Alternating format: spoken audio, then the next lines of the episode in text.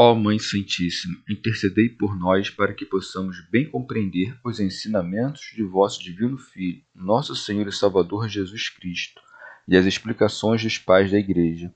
Ó Virgem Imaculada, ofereço-vos este trabalho e peço que abençoais aqueles que o ouvirem, e que seja para a maior honra e glória de Deus. Amém.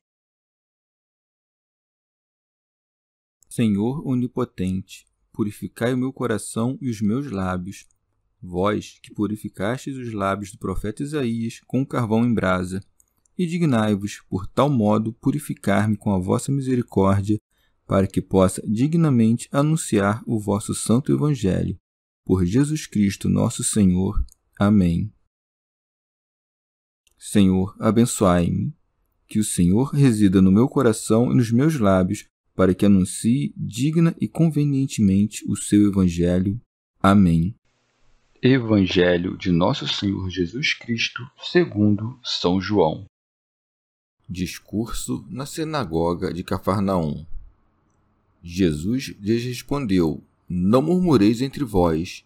Ninguém pode vir a mim se o Pai que me enviou não o atrair, e eu o ressuscitarei no último dia. Está escrito nos profetas, e todos serão ensinados por Deus. Quem escuta o ensinamento do Pai e dele aprende, vem a mim. Não que alguém tenha visto o Pai, só aquele que vem de junto de Deus viu o Pai. Em verdade, em verdade vos digo: aquele que crê tem vida eterna. Eu sou o pão da vida. Vossos pais no deserto comeram o maná e morreram. Este pão é o que desce do céu para que não pereça quem dele comer. Eu sou o pão vivo descido do céu. Quem comer deste pão viverá para sempre. O pão que eu darei é a minha carne para a vida do mundo. Comentários dos Pais da Igreja Santo Agostinho assumiu a carne dos homens, mas não a maneira dos homens, porque, tendo o Pai no céu, escolheu sua mãe na terra. Lá nasceu sem mãe, aqui nasceu sem pai. Murmuravam, pois, dele os judeus. O que responde aos murmuradores? Não murmurareis entre vós. Ninguém pode vir a mim se o Pai que me enviou não o atrair. Como dizendo: Sei por que não sentis esta fome e por que não compreendeis nem buscais este pão. Grande elogio da graça. Ninguém vem se não é atraído. A quem atrai e a quem não atrai? Não deves julgar se não queres errar. Aceita-o e então entenderás. E se ainda não foste atraído, ora para que sejas. São João Crisóstomo. Insurgem-se aqui os maniqueus, dizendo que nada é deixado à nossa liberdade. No entanto, isso que é dito não destrói o que há em nós, mas mostra como nós necessitamos do auxílio divino. Com efeito, mostra aqui que não se refere àquele que vem obrigado, mas àquele que vence muitas contrariedades. Santo Agostinho. Se, apesar de nós mesmos, somos atraídos a Cristo, segue-se que, apesar de nós mesmos, cremos. Logo, não é despertada a nossa própria vontade, mas usa-se de violência contra nós. Ora, é possível entrar na igreja não querendo, mas não é possível crer não querendo, porque com o coração se crê para a justiça. Por conseguinte, se aquele que é atraído vem obrigado, então não crê. E se não crê, então não vem, porque não caminhamos em direção a Cristo andando, mas crendo. Nem nos aproximamos dele movendo o corpo, mas pela vontade da alma. Portanto, és atraído voluntariamente. O que é ser atraído voluntariamente? Põe as tuas delícias no Senhor e te concederá o que o teu coração deseja. Há certo gozo em nossa alma, para a qual é doce aquele pão do céu. Além disso, se foi lícito ao poeta dizer que o prazer de cada um é o que o atrai, com quanto mais razão não deveremos dizer que o homem é atraído a Cristo quando põe as suas delícias na verdade, na santidade, na justiça e na vida eterna. E tudo isso é Cristo. Os sentidos do corpo têm seus prazeres. Porventura carecerá o espírito dos seus? Dá-me um homem que ama, um que deseja, um que é fervoroso, um que tem fome, um que anda com esta solicitude, que tem sede e que suspira por chegar à fonte da vida eterna. Ele saberá do que falo, porque o Senhor quis dizer que o Pai que me enviou o atraia. Se devemos ser atraídos, sejamos por aquele a quem diz o amante: Leva-me atrás de ti. Mas vejamos como deve-se entender essa sentença.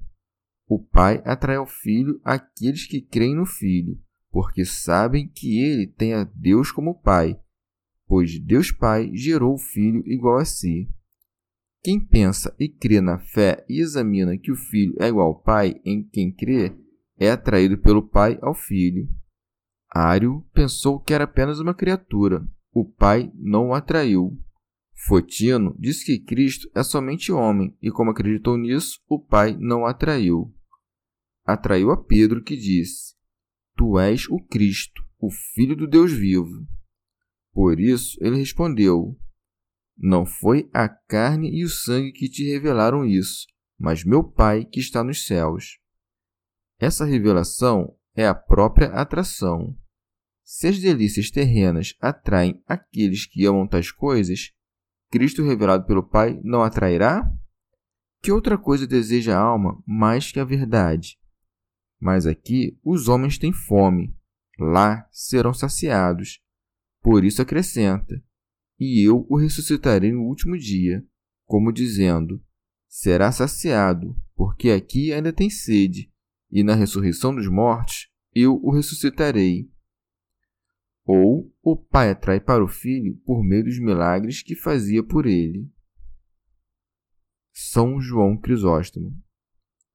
Não é pequena a dignidade do filho. O pai atrai e ele ressuscita. Não separa as suas obras das do pai, mas manifesta a igualdade de poder. Mostra em seguida o modo como o pai atrai, dizendo: Está escrito nos profetas, e todos serão ensinados por Deus. Vês aí a dignidade da fé, uma vez que não a deves aprender dos homens, mas do próprio Deus. Com efeito, o Mestre se senta diante de todos, disposto a dar tudo o que é seu, derramando sobre todos a sua doutrina. Ora, se todos são ensinados por Deus, como alguns não creem? Porque todos significa aqui muitos, ou ainda todos os que querem. Santo Agostinho. Ou de outra forma, assim como falamos corretamente quando dizemos do único professor que ensina a ler e escrever em uma cidade, ele ensina todos aqui a ler e escrever, não porque todos aprendam, mas porque nenhum dos que aprendem aí aprendem senão dele. Assim também dizemos corretamente que Deus ensina todos a vir a Cristo, não porque todos venham, mas porque ninguém vem de outro modo. Ou ainda, todos os homens daquele reino serão ensinados por Deus e não ouvirão essas coisas dos homens. Ainda que ouçam os homens falarem aqui dessas coisas, é no interior que é dada a compreensão, que brilha a luz e que é feita a revelação. Eu faço ruído das minhas palavras chegar aos vossos ouvidos, mas, se o mestre interior não revela o seu sentido, o que é isso que eu digo? O que são as minhas palavras? O Senhor diz, pois, e todos serão ensinados por Deus, como dizendo: Como podeis conhecer-me, judeus, sendo vós aqueles a quem o Pai não ensinou? São Beda.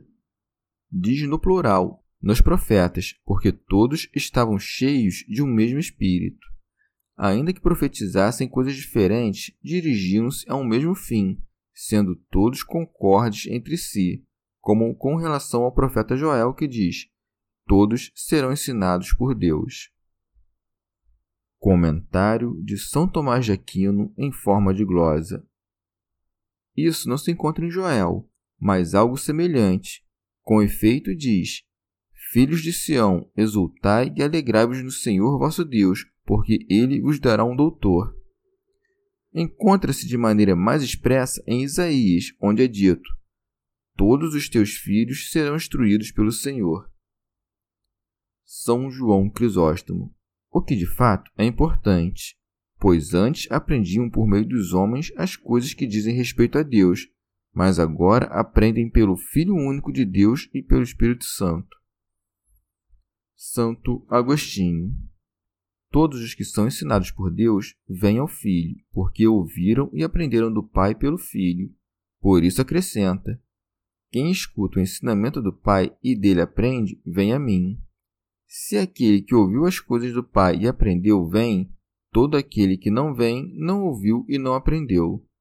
Essa escola onde o Pai é ouvido e ensina que se vá ao Filho está muito distante dos sentidos corpóreos. Isso não é realizado pelos ouvidos da carne, mas pelos do coração, onde está o próprio Filho, pois ele é o Verbo pelo qual o Pai ensina. Lá está também o Espírito Santo, porque aprendemos que as operações da Trindade são inseparáveis. Contudo, isso é atribuído principalmente ao Pai, porque dele procedem o Filho e o Espírito. Assim, a graça que é concedida pela generosidade divina aos corações humanos por caminhos ocultos não pode ser desprezada pelo coração endurecido, uma vez que o seu primeiro movimento é remover a dureza do coração. Por que então não ensina a todos que venham a Cristo, senão porque, por misericórdia, ensina aqueles a quem ensina, e, por um justo juízo, não ensina aqueles a que não ensina? Se disséssemos que aqueles aos quais não ensina querem aprender, responderá: e onde estão quando se diz: Porventura não vos tornarás a dar a vida, e o teu povo não se alegrará em ti? E se Deus não faz que aqueles que não querem passem a querer, por que a igreja ora pelos seus perseguidores conforme o preceito do Senhor? Com efeito, ninguém pode dizer: Acreditei para ser chamado. A misericórdia de Deus vem em primeiro lugar, e o homem é chamado para então crer. Eis como o Pai atrai pelo ensino da verdade, não por uma imposição necessária. Com efeito, o atrair é próprio de Deus. Quem escuta o ensinamento do Pai e dele aprende, vem a mim. Que diremos então? Cristo nada ensinou? Como é possível se os homens não viram o Pai como mestre, mas o Filho? O Filho, pois, falava, mas o Pai ensinava. Com efeito, se eu, sendo homem, ensino aquele que ouve minha palavra, o Pai também ensina aquele que ouve a sua palavra.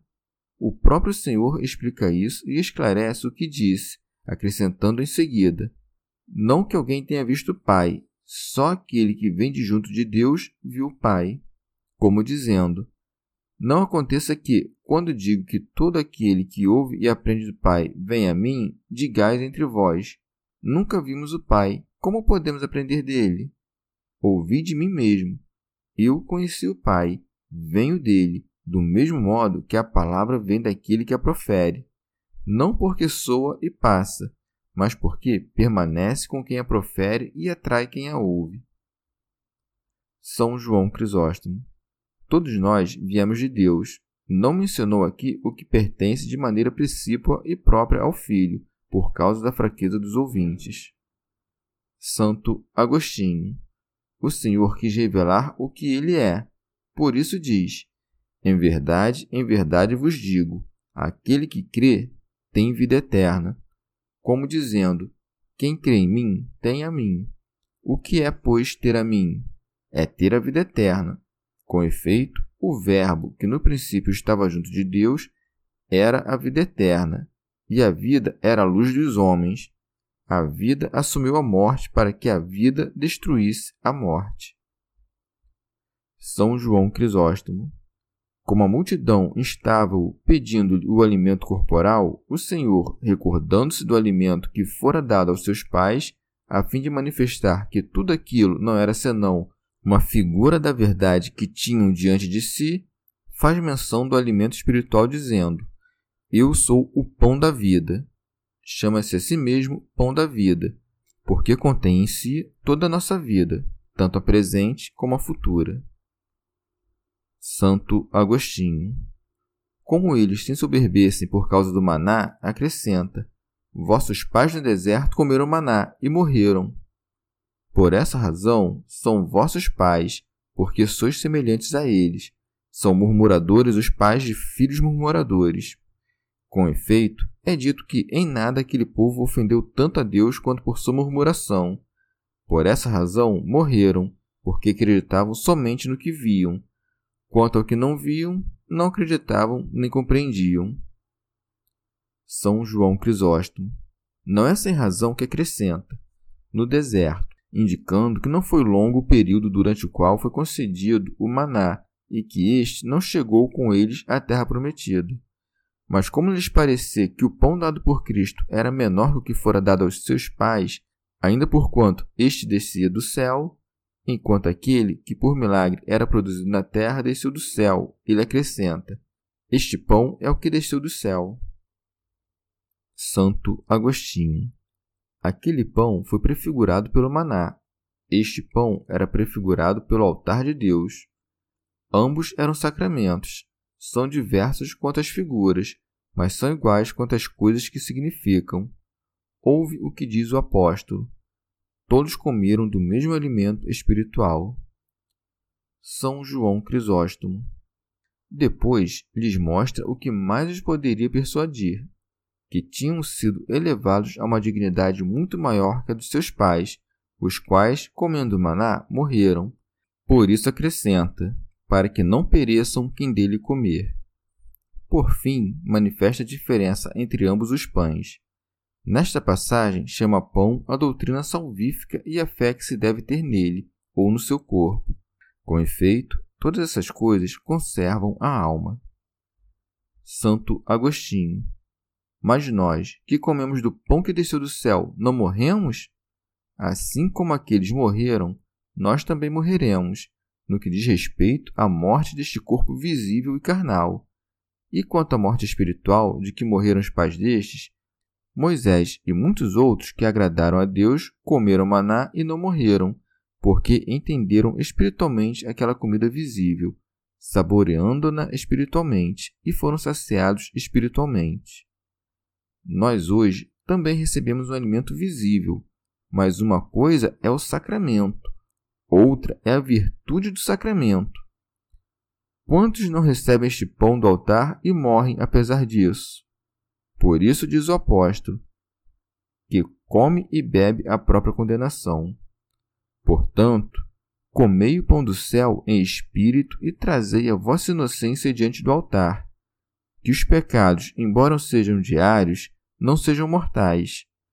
Antes de vos aproximardes do altar, prestai atenção ao que dizeis. Perdoai-nos as nossas dívidas, assim como nós perdoamos aos nossos devedores. Se perdoas, ser-te-ão perdoadas. Aproxima-te com confiança. É pão, não veneno. Quem comer deste pão não morrerá, mas isso é dito a respeito da virtude do sacramento, não do sacramento visível, isto é, de quem comer interiormente, não exteriormente. Alcuíno.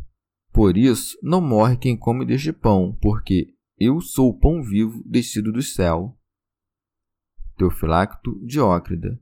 Por essa razão, o Senhor encarnou-se. Portanto, é falso que tenha sido primeiro só homem e depois tenha assumido a divindade, como diz na história. Santo Agostinho. Também o maná desceu do céu, mas o maná era a sombra, e este pão é a realidade. Minha vida é a que vivifica.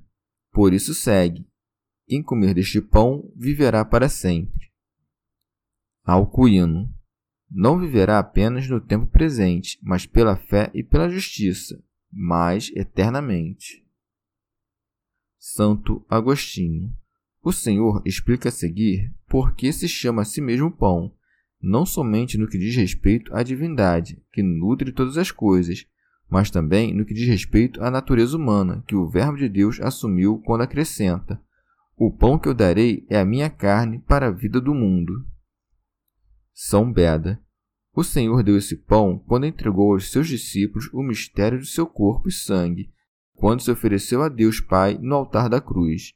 Quando diz para a vida do mundo, não devemos entender para os elementos, mas para os homens que são chamados pelo nome de mundo. Teofilacto Diócrida, dizendo que eu darei manifesto seu poder, porque não foi crucificado como servo do Pai e menor que ele, mas voluntariamente. Com efeito, ainda que se diga que foi dado pelo Pai, ele entregou-se a si mesmo. Vê, pois, como o pão que recebemos no sacramento não é figura da carne de Cristo, mas é própria e verdadeiramente a carne de Cristo. Com efeito, não disse: O pão que darei leva a imagem do meu corpo, mas é minha própria carne. Este pão se transmuta pelas palavras inefáveis, pela bênção mística e pela habitação do Espírito Santo no corpo de Cristo. Por que não vemos seu corpo? Porque se víssemos, seríamos tomados de terror ao recebê-lo. Por essa razão, acomodando-se à nossa fraqueza, esse alimento espiritual nos aparece da maneira que convinha à nossa condição. Entregou a sua carne para a vida do mundo, porque morrendo destruiu a morte. Também vejo nas palavras: pela vida do mundo a ressurreição, porque a morte do Senhor concedeu a ressurreição universal a todo o gênero humano. Também, talvez, chamou vida do mundo a vida que consiste na santificação e na perfeição segundo o Espírito. Com efeito, embora nem todos tenham recebido a vida que está na santificação e no Espírito, o Senhor entregou-se pelo mundo, e na medida em que o mundo está nele, todo o mundo se santificou. Santo Agostinho. Como poderá a carne compreender que a carne seja chamada pão? Os fiéis, porém, conhecem o corpo de Cristo se estão empenhados em ser o corpo de Cristo. Façam-se o corpo de Cristo se querem viver do Espírito de Cristo. Com efeito, do Espírito de Cristo não vive senão o corpo de Cristo. Ou por acaso o meu corpo vive do teu Espírito? O apóstolo dá a conhecer este pão, dizendo: Formamos um só corpo, nós todos que participamos do mesmo pão. Ó sacramento de piedade, ó sinal de unidade, ó vínculo de caridade, aquele que quiser viver se aproxime, creia, se incorpore e então receberá a vida. Chegamos ao fim de mais um dia de comentários da Catena Áurea. Muito obrigado por ficarem até aqui. Que Nossa Senhora derrame suas graças sobre nós e até amanhã.